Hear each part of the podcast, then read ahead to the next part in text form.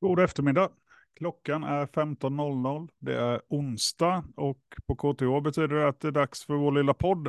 Fikasnack om framtidens utbildning. Ett kollegialt samtal där vi pratar om utbildning och utbildningsutveckling i stort och smått. Med både fokus på K T H men också världen runt omkring oss. Eh, idag är det jag, Johan Fridell, då, som sitter på I T-avdelningen som är poddvärd. Och sen har jag från programledningen för framtidens utbildning, Gunnar Tibert. Hej, hej. Välkommen tillbaka till podden. Tack så mycket. Eh, vi har lite roterande eh, bemanning liksom i, i den här podden. Eh, så att eh, Gunnar dyker upp då och då. Men vi har också eh, en gäst med oss idag och det är Stefan Östlund. Varmt välkommen. Tack. Eh, vi ska prata om den internationella dimensionen i K T H:s utbildningar idag, men vi kan börja lite grann med vem är du? Eh, vad gör du på K T H? Eh, vad har du för bakgrund akademiskt och eh, lite vad gör du i rollen som vicerektor? Mm. Ja, jag är som sagt vicerektor för internationella relationer sedan tjugo sjutton. Eh, jag har haft en väldigt massa olika uppdrag på K T H, men innan dess var jag skolchef för det då som är E E S-skolan under nio år och även varit eh, vice skolchef för grundbildningsansvarig, programansvarig för elektroteknikprogrammet då, under ett antal år. Eh, min bakgrund är elkraftteknik, jag är elkrafttekniker och, och professor i det, håller på mycket. Den tid jag har till det håller jag på med transporter oftast, oftast spårburen transport, alltså järnvägar, spårvagnar och liknande. Du har väl fortfarande ett programansvar också, har inte det, Stefan? Vad är det? Nej, jag tänkte, vad heter det, InnoEnergy, inte inblandad i det? Ja, jag är inblandad i InnoEnergy som, som, som, som aktivitet, men, ah, okay. men, men inte som programansvarig för de olika okay. programmen, utan det, det, det är olika personer på de olika programmen, om man säger så då. Mm. Men jag har varit med från start, InnoEnergy, det har jag varit, så att jag har även haft den rollen, ska jag tro, under en period. Mm. Ja, nej, men då har du ju du har en eh, rätt lång bakgrund på K T H eh, och det är bra för de frågor vi gör oss på här. Eh, vi börjar eh, med något lite eh, lätt avgränsat. Alltså, K T H vill vara en globalt ledande teknisk universitet naturligtvis. Och, och vad betyder det inom utbildning?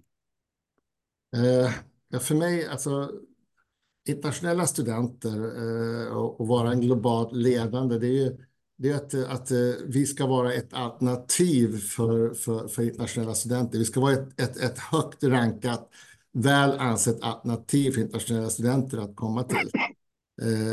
Det är ju, betyder ju att, att om man tittar på ett land som Sverige då, att, att för många internationella studenter är nog inte svåra saken i det här, utan det är att hamna och få rätt studenter. Och K T H jobbar ju väldigt mycket att få Eh, motiverade och, och, och eh, duktiga studenter som, som, som på det sättet bygger vår styrka. Eh, det tillsammans med att vi är ett högt ansett universitet, forskning, utbildning, samverkan. Det är det som gör att vi, att vi blir en global spelare på det sättet då. Det är alltså inte bara internationaliseringen i sig utan det är hela bilden. Ja, och, och liksom är det då utbytesstudenter och internationella masterstudenter som du tänker på först, eller vad är det, vad finns det mer för komponenter i det här med internationellt ledande? De två grupperna är väldigt väsentliga, de är delvis olika ska jag säga. Mm. För, den, för våra studenter som är på masterprogrammen, våra internationellt betalande studenter eller då de som får stipendier eller betalar då, för dem är det ju otroligt viktigt att K T H är, är ett extremt väl ansett universitet. De, de investerar ju i sin utbildning så att där är, är det eh, fundamentan att vi, att vi måste vara det för att kunna vara en seriös spelare på, på den marknaden om man säger så då. Eh, när det gäller utbytesstudenter, de är också lika väsentliga i det avseendet, men där har vi kanske en annan grupp studenter som kommer till K T H. Det är också väldigt många europeiska studenter och, och eh, K T H har ju sedan länge ett, ett väl etablerat gott rykte inom Europa. Så, så, så att eh, det är många komponenter som gör oss till att vara ett eh, globalt internationellt konkurrenskraftigt universitet. Och egentligen så måste vi nog vara lite bra på det mesta om man säger så. Och vara, vara skarpa i allt vi gör helt enkelt. Mm. Sen har vi också det som man kanske inte tänker på lite grann, det kanske är doktorsnivån också. Mm. Det, det är en mycket mindre del av internationaliseringsutbytet, som man säger så. Mm. Men det, ja, men det, det, den är absolut lika viktig på det sättet. Det är också en komponent, en tredje komponent som gör det. Och idag så har vi ju kanske allt för stor del internationella studenter på doktorsnivån. Det är väl lite olika skäl. Våra svenska studenter har väl svårt att attrahera i vissa lägen då. Men, men vi har säkert någonstans på nya doktorander tre fjärdedelar nästan, eller två tredjedelar i alla fall. Och, och att vara... Att också finnas där är, är en viktig aspekt för K T H. Jag säger så här, när det gäller till exempel doktorander så... Eh, eh, i Sverige har vi ju doktorandtjänster och, och det är väldigt viktigt. Men, men många internationella doktorander, de kommer ju till K T H och blir klart glada för en doktorandtjänst. Men vi måste också kunna, måste också kunna hantera stipendier av olika slag för att... att som internationellt universitet, som ett universitet som vill vara på den internationella universitetsmarknaden, om man säger så, så är den typen av former väldigt vanliga. Och då måste vi kunna hantera alla de här olika typerna av finansiering till exempel också. För att kunna visa oss skarpa och, och, och handlingskraftiga och, och ha förmåga att göra det helt enkelt. Mm. Jag, jag föreställer mig att vi gör en hel del då för att liksom jobba på attraktivitet mm. och vår, vår synlighet. Kan, kan, kan du ge några exempel på hur K T H strategiskt mm. jobbar med det här området? Mm, mm. Om vi tittar bara på rena utbyten och, och, och masterstudentrekrytering i första läget då, så har vi en väl fungerande internationell studentrekrytering som har jobbat väldigt starkt med att bygga upp ett antal områden och regioner. Och vi är klart de mest uppenbara är Kina och Indien, men vi är också starka i Sydostasien och vi har en ökande andel studenter som kommer från Latinamerika. Det är inget självändamål i sig, va? Men vi vill gärna ha en, en, en blandning i klassrummen. Mm. Eh, någon gång i tiden hade jag en dröm att man skulle kunna tänka sig att i många klasser var det en tredjedel svenska studenter som kommer från våra egna led då. En tredjedel kanske var masterstudenter och en tredjedel var utbytesstudenter från Europa. Det skulle kunna vara någon form av, av, av idealbild. Nu varierar det väldigt mycket, men någonstans där ligger vi i alla fall i, i övergripande siffror på något sätt då. Så att, och sen när det gäller studentrekryteringen i, i, eller utbytesstudenter i Europa, då, då har vi ju de uppbyggda kanalerna och vi har ju Plusternätverket, vi har Unite-nätverket, vi har dubbeldiplomsamarbeten med många, många universitet i olika länder i Europa, framförallt då Spanien, Italien, viss mån Schweiz, Tyskland och så vidare, Frankrike inte minst. Där, där, där, där går det lite grann av sig själv. En intressant aspekt som jag tycker är viktig i det här läget, både när det gäller masterstudenter och inte minst, och även när det gäller utbytesstudenter så har vi ju ett tryck på oss att ta emot fler, vilket vi försöker att inte göra.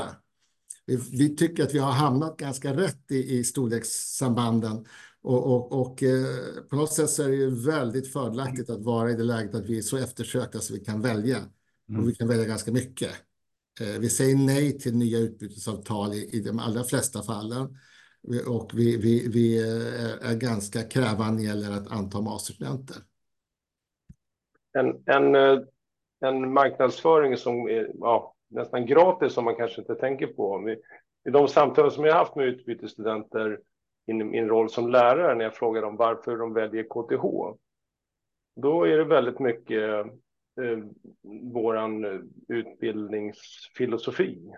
Mm. Lite grann, hur vi tänker kring utbildningen och det är, djungeltrumman har ju gått från tidigare studenter och, och spridit ryktet som gör att mm. de väljer K T H av det skälet. Kanske inte, ja, då bekräftas ju då marknadsföringen och informationen från våran webb då att, att det stämmer, men just den här detaljkännedomen om attraktiva kurser och attraktiva pedago- attraktiv pedagogik är väldigt kraftfull och verkar det som.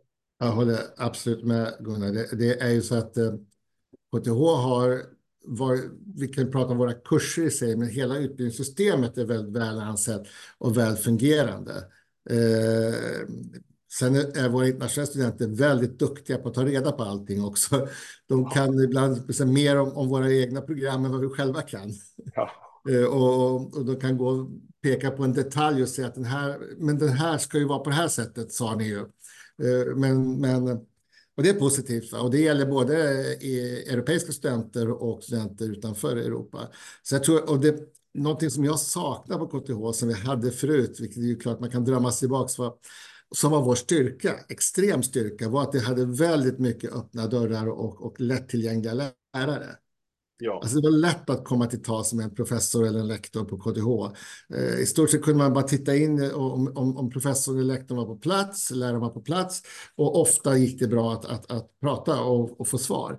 Det skiljer oss enormt från många andra universitet i världen. Där det är betydligt mera, vi brukar som Gunnar och jag kanske känner oss ibland lite, lite generade när de säger här professor eller någonting i den stilen till oss, och Och, och, för vi är inte vana vid det. Vi vill ha den här avslappnade stilen, vilket de uppskattar väldigt mycket när de har kommit hit. Tyvärr så måste vi stänga dörrarna och, och, och vara betydligt tuffare idag än vad vi var. Men, men det var, en, var ett sätt att bygga upp det här fenomen, det var det. Mm. Ja, en del studenter är alldeles vimmelkantiga att det kan vara så där. Mm. När, när, den närheten till, till lärarna. De är inte vana, så det tar ju nästan en termin innan de fattar att, de, att det inte är en dröm. Nej, och de får frågasätta oss och, och, och, och ställa frågor som kan vara lite utmanande. Det, det är inte alltid, i många länder i världen, framförallt kanske i Asien då, så är inte alls det vanligt. I Europa Nej. Så är det säkert betydligt vanligare i dagsläget, va? Men, men även där varierar kulturerna. Mm. Mm. Och, och skälet till att dörrarna stängs handlar inte om en ändrad kultur, utan det handlar ju om ja, helt enkelt den, så som samhället ser ut idag. Absolut. Det, det, det, det är ändå, så motiven är, är annorlunda också till varför... Ja. Ja. Jag, jag är fullt medveten om detta. Jag bara tycker, och mm. vi ska inte ändra på det på något sätt. Nej, nej, synd, nej. För jag kommer ihåg den själv, hur uppskattat och hur roligt det var att vara lärare i, i det systemet. Eh, vi får väl göra annat idag som, som kompenserar för detta, men, men det, jag tror vi någonstans byggde upp i det, i, vid det skedet byggde vi också upp en bild av K T H mm. som sedan har förts vidare och som vi såklart inte har tappat på något sätt, men det var någonstans där vi, vi startade vår, vår tillgänglighet, men vi är mm. nog rätt tillgängliga som lärare jämfört med kanske en del andra ställen.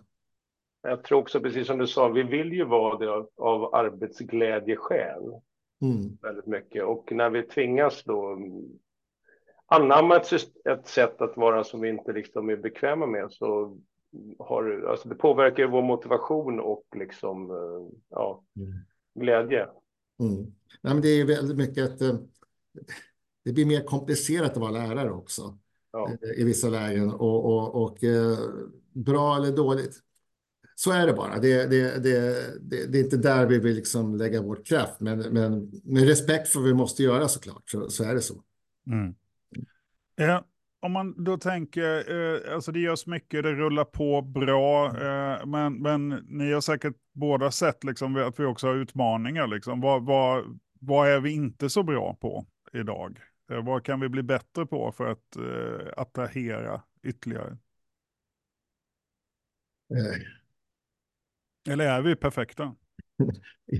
Långt ifrån skulle jag säga. jag men vi, vi, vi ska nog vara, ibland så tycker jag nog att vi i, kanske är en svensk egenskap mer generellt sett, men vi är väldigt kritiska mot oss själva ibland, att, att, att vi har så otroligt mycket saker vi ska förbättra hela tiden. Ibland blir jag nästan lite nervös över våra, alltså nu är ju Gunnar engagerad i framtidsutbildning, men vi, vi, vi, vi är så förändliga hela tiden att, att vi knappt hinner etablera saker för att vi ska förändra dem. Va? Och jag tror vi har nått en ganska hög nivå. Jag, jag vet att om man säger så här så, så är det många som säger ja men det är så mycket som kan bli bättre. Ja men om man tittar på utvecklingen de sista trettio åren så har det varit en, en, en extremt stark utveckling. Vi har hög nivå på många kurser, vi har många bra lärare, vi har hög nivå på innehållet också inte minst. För det måste man komma ihåg, det är inte bara kursen i sig utan hela det tekniska innehållet eller vad det är för innehåll är också på hög nivå. Vi har ett stort utbud av avancerade kurser. Det är en fördel. Sen är det också en nackdel i vissa lägen. Att vi, att vi kanske då har ett för stort utbud, vi är kanske lite spretiga, vi kanske har svårt att ekonomiskt sett motivera alla dessa positiva egenskaper. Men jag tror att, att, att vi måste, det är säkert tror jag studenterna kan uppfatta saker och ting, att vi, att vi är smidigare när det gäller hantering, hur, hur vi... Idag kan det vara ganska besvärligt ibland att anmäla sig för ett examensarbete, mycket detaljer och mycket vi, eh, det kanske är jag som uppfattar det och studenter tycker att det är ganska enkelt. Men det är en hel del att tänka på i vissa program. Mm. Och, och vi skulle möjligtvis kunna bli ännu bättre på det. Sen finns ja. det absolut pedagogiska och, och, och, och praktiska aspekter vi kan utveckla.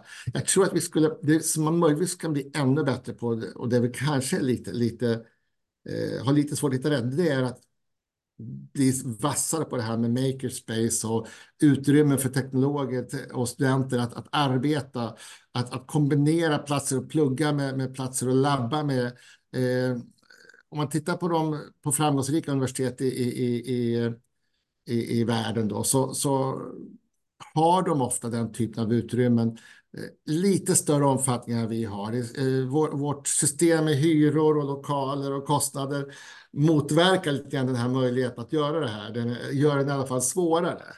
Så där skulle vi kunna, kunna bli vassare, skulle jag vilja säga. Och, och en, jag jobbade själv som skolchef mycket med det som heter E-lab då. Eh, Det var ju på väg att försvinna, för det var ju bara någon som, som hade fått den i sitt knä och det kostade pengar. Men det är klart att ett elektroteknikprogram på ett högklassigt universitet ska ju kunna ha, måste ha utrymme för studenter att kunna bygga elektronik och, och, och latcha med grejer och, och, och, och, och utvecklas och, och dela sina intressen. Om inte vi har de utrymmena så, så, så tror jag att eh, där skulle vi nog kunna göra ännu mer samlat och, och kommer att kräva att vi, vi törs gå förbi en del av de här fasta strukturerna och kostnadsbilden och allt vi har. Mm. En, en aspekt som jag, som jag tänkte på också, det här med um, lärarmobilitet.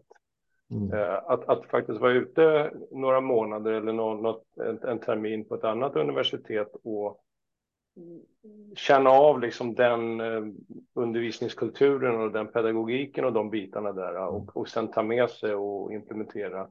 Mm. Samt också att eh, jag tror att vi gör det väldigt väl, låter lärare som kommer från ett annat utbildningssystem få eh, bra friheter att, att, att uh, utveckla kurser och införa nya tankar i de kanske lokala miljöerna, programmen där de verkar. Mm. Alltså det, det där är intressant det, för att jag håller med dig. Egentligen så är det så att vi har tappat på K T H, och i Sverige kanske väldigt mycket den här eh, sabbatsterminskulturen.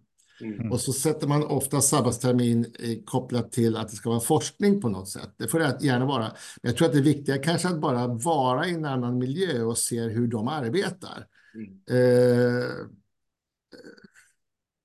det, det, är, är, det kanske är som man kan göra vissa gästföreläsningar ut, eh, yes i utbildningsmoment, absolut. Det kanske mest, det är inte så nödvändigt, utan viktigast att man ser hur den här miljön agerar mot studenter, agerar mot, mot, mot olika förhållanden. Hur hanterar man scheman, hur hanterar man eh, lärotimplaner eller, eller kursplaner och liknande då. Eh, jag själv sista åren har varit rådgivare för en, en electrical engineering på ett universitet i Hongkong. Och det mest intressanta var ju att se hur de arbetar med sina kvalitetssystem och, och sina uppföljningar. Och man lärde sig kanske några bra saker, men man lärde sig också vad man inte ska göra, vilket är intressant. En, en sak som, som är kopplad till det här som du sa med att man, man lägger ner experimentella lärmiljöer då. Mm. Det har ju att göra lite grann på att man, man, man värdesätter den mycket lägre Än, än kanske andra saker. Och just en sak som jag funderar på när det är internationalisering. Hur mäter man värdet av olika internationaliseringsinsatser? Det är jättesvårt mm. och, och mäta liksom den...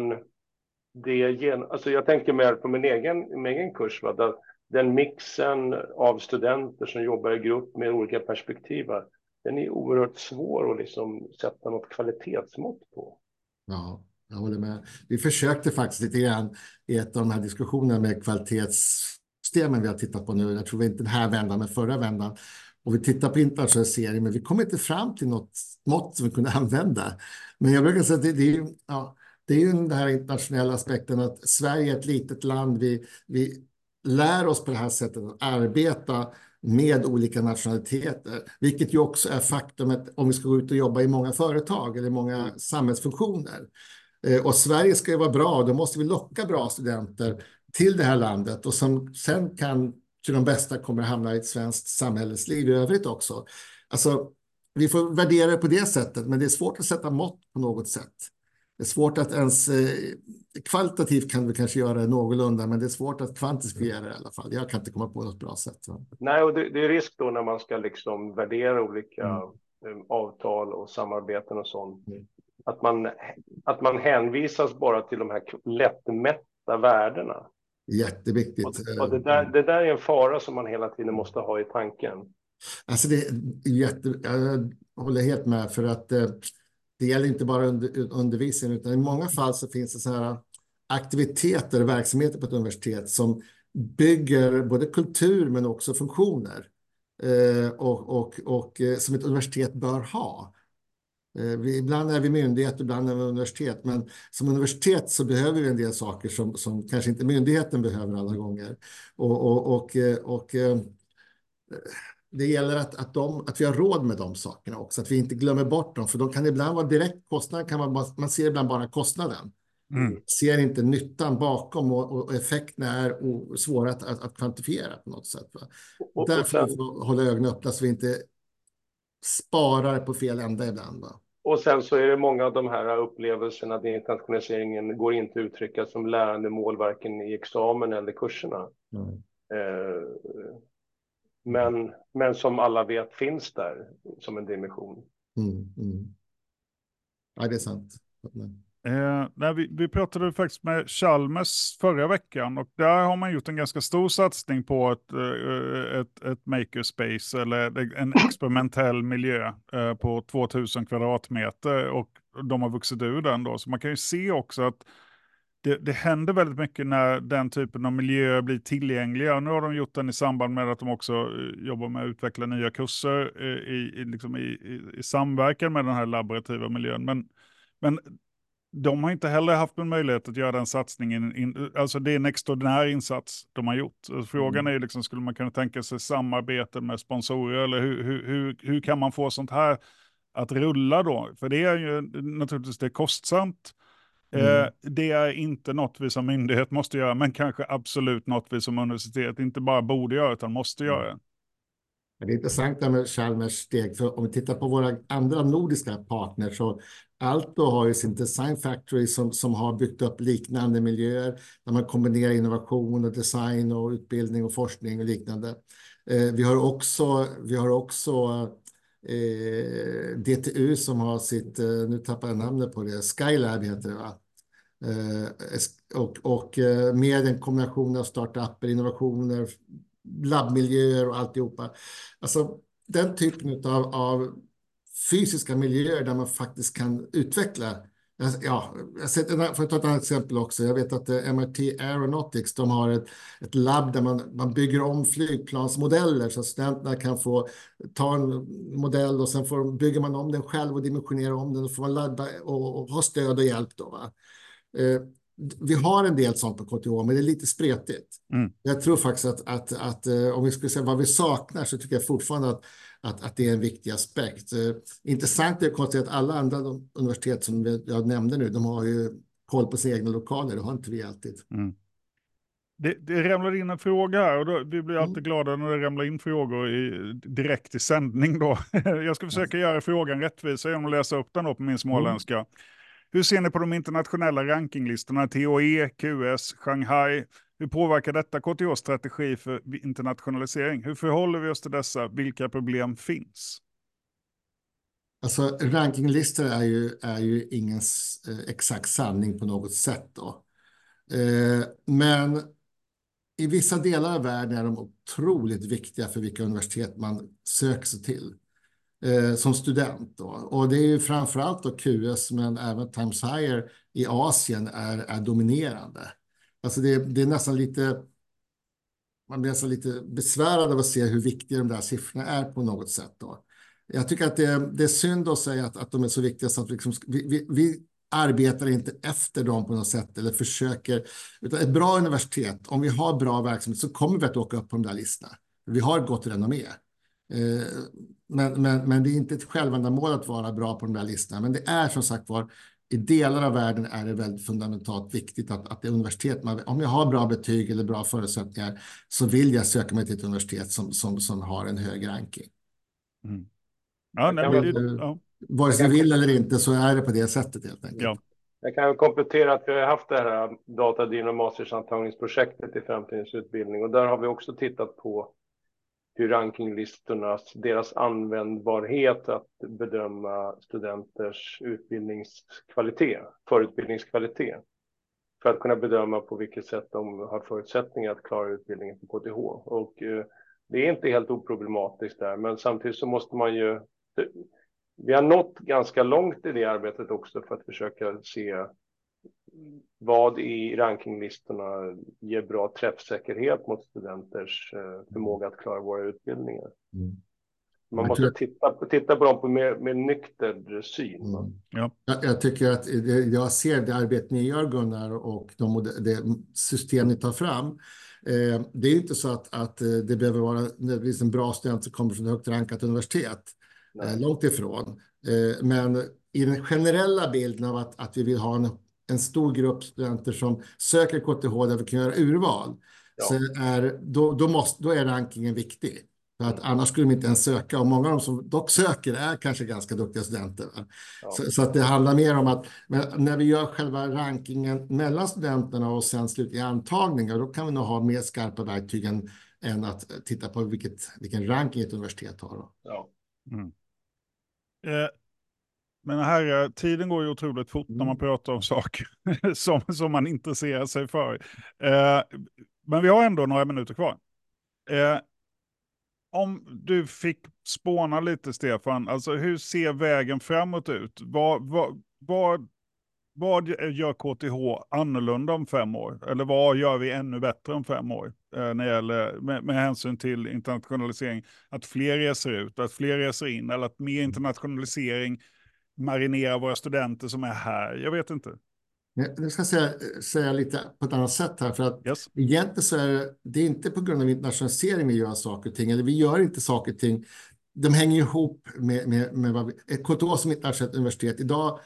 Förutom våra första tre år som är på svenska i allmänhet då, så, så är vi ett universitet som tar emot studenter från hela världen där, där vår utbildning är internationell. Så det handlar om att vi ska vara bättre. Då kommer våra internationella studenter också uppskatta det mer. Ja. Eh, och bättre har vi ju berört några aspekter på, till exempel det här med labbmiljöer eller... eller, eller vi ser också på internationella studenter att de gillar väldigt mycket det här extracurricular, innovation och att vi faktiskt erbjuder, eller våra abonnenser och liknande, vi erbjuder dem aktiviteter som, som, som, som, som de gillar helt enkelt då. Mm. Och som kanske också ska vara en del av ett universitet då. Så att vi kommer att, sen hoppas jag faktiskt att vi kanske inte är så, vi ska vara lite bättre på allt, men ibland så tror jag att man alltid, vi pratade om det förut, att man mm. förändringar, förändringar, förändringar. Ibland kanske vi ska förädla bara och göra de här små stegen i en viss riktning. Det kommer vara, vi, vi är bra där vi är på det sättet. Inte nöjda, men, men vi, är, vi, är, vi ska inte heller se att vi måste ändra på allt i varje ögonblick. Mm. Och Gunnar, dina tankar kring detta? Ja, jag tror att vi med den här strategin är på, på rätt väg. Vi behöver värna det vi har och, och, och i, ut, förstärka de välfungerande samarbeten som, som vi har och, och, och kanske titta mer på liksom hur, ja, hur vi kan göra den biten. Jag är inne på samma, samma linje som, som Stefan här nu med att eh, ett, ett makerspace och eh, för, fortsätta förädla den delen av utbildningen tror jag kan vara väldigt viktig för, för ökad synlighet. Mm. Jag tror vi har väl, var någon som pratade om det här för ett tag sedan. Vi, börjar lite, vi har ju en del mindre makerspace-ytor. Själv när vi var skolchef så hade vi vår studentverkstad nere på Teknikringen då. Och eh, det börjar väl bli, vi når väl ta, vägs ände på något sätt. Det är rätt fullt i de där lokalerna. Så att ja. Vi måste ge fler möjligheter att kunna delta på det sättet i, i mer hands-on aktiviteter. Mm. Mm. Ja, men jag tycker det summerar det hela väldigt... Eh, alltså för mig blir det så att internationalisering är inte någonting vi gör vid sidan av det andra, utan internationalisering sker genom det vi redan gör. Ungefär ja. Som när samverkan fungerar som allra bäst många gånger, så är det genom forskning, genom utbildning, ja. Inte när vi ser det som något separat. Så, eh, det, det förklarar strategin för mig väldigt bra. Eh, så eh, jättebra. Eh, Det här är så mycket vi hinner prata om, internationalisering och utbildning i det här passet. Vi kanske får möjlighet att återkomma. Men tusen tack Stefan, tusen tack Gunnar och tack till er som lyssnade live och er som lyssnade i efterhand. Vi återkommer om två veckor för det är sportlov nästa vecka. Tack så mycket. Tack och hej. Hej.